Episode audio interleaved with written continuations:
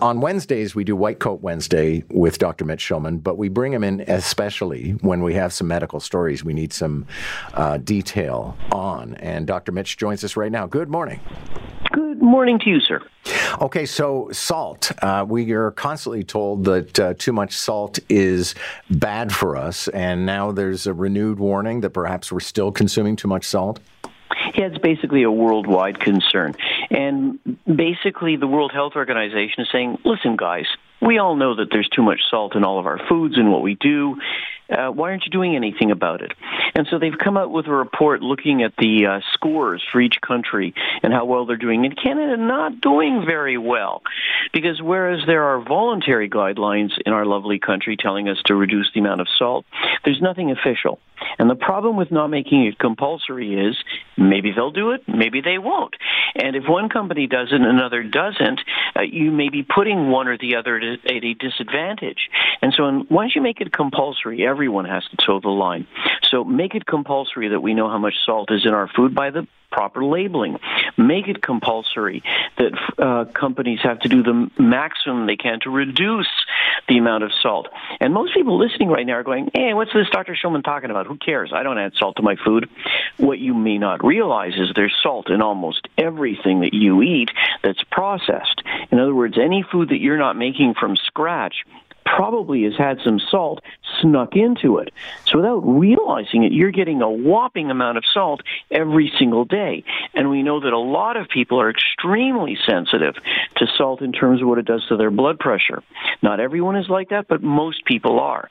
And so if you reduce salt, you reduce the risk of developing high blood pressure and all the things that go along with high blood pressure, uh, the risk of heart attack and stroke and all those other things. So at the end of the day, the World Health Organization is reminding us salt isn't good small amounts maybe, but certainly not more than the equivalent of a teaspoon all day. It's hidden in a lot of our foods, and we've got to do a better job at protecting Canadians against that because they won't know it's in the food unless it's labeled and unless the companies are forced to remove it from those foods. Okay, well, that's an interesting point, Dr. Mitch, because one of the things I learned years ago was um, that salt is not necessarily used in order to create saltiness. Sometimes it's used because it makes a cracker crispier, for example. Yeah. So you're right, we don't know if it's there.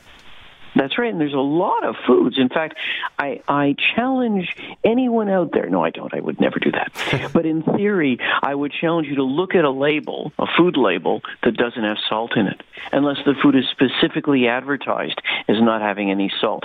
They'll often say no added salt, but there's salt in there already. So that's what I'm saying. Anything that's processed almost always has some salt in it, which is why we're exposed to so much without realizing it every day.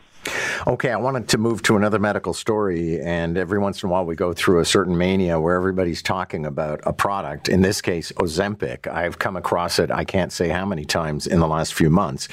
And apparently, it's not exactly the quick fix weight loss solution people think it is you know, the way you're advertised, the way that you get to see all this stuff is, oh my God, you take it, you inject yourself once a week, and the fat is just going to melt away, and you're going to be svelte and be able to wear your bikini this summer.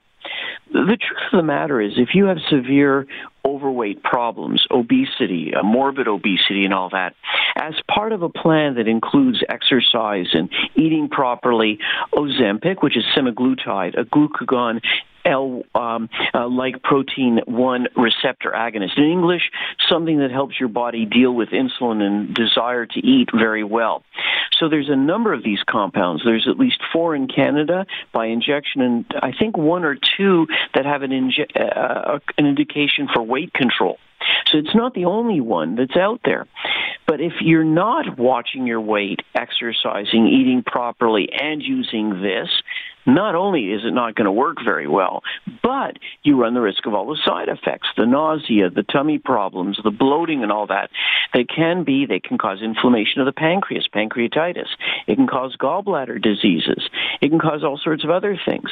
So as part of a regimen for someone who's morbidly obese and having real health concerns, it does work, and it's a great uh, adjunct for those people. And maybe they can avoid bariatric surgery, or maybe it becomes part of that weight loss surgery plan and everything else that they're doing.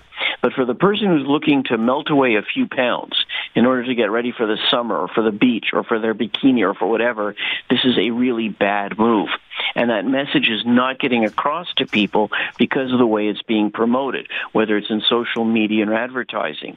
And so a lot of doctors are feeling a lot of pressure from patients to start them on this medication, which in reality would not be good for them.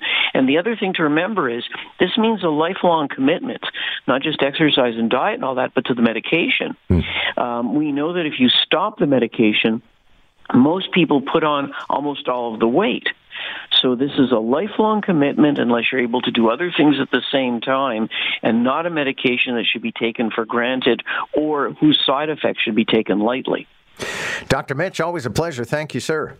It's a pleasure. Have a great weekend. That's our medical correspondent, Dr. Mitch Shulman. Very happy doctor.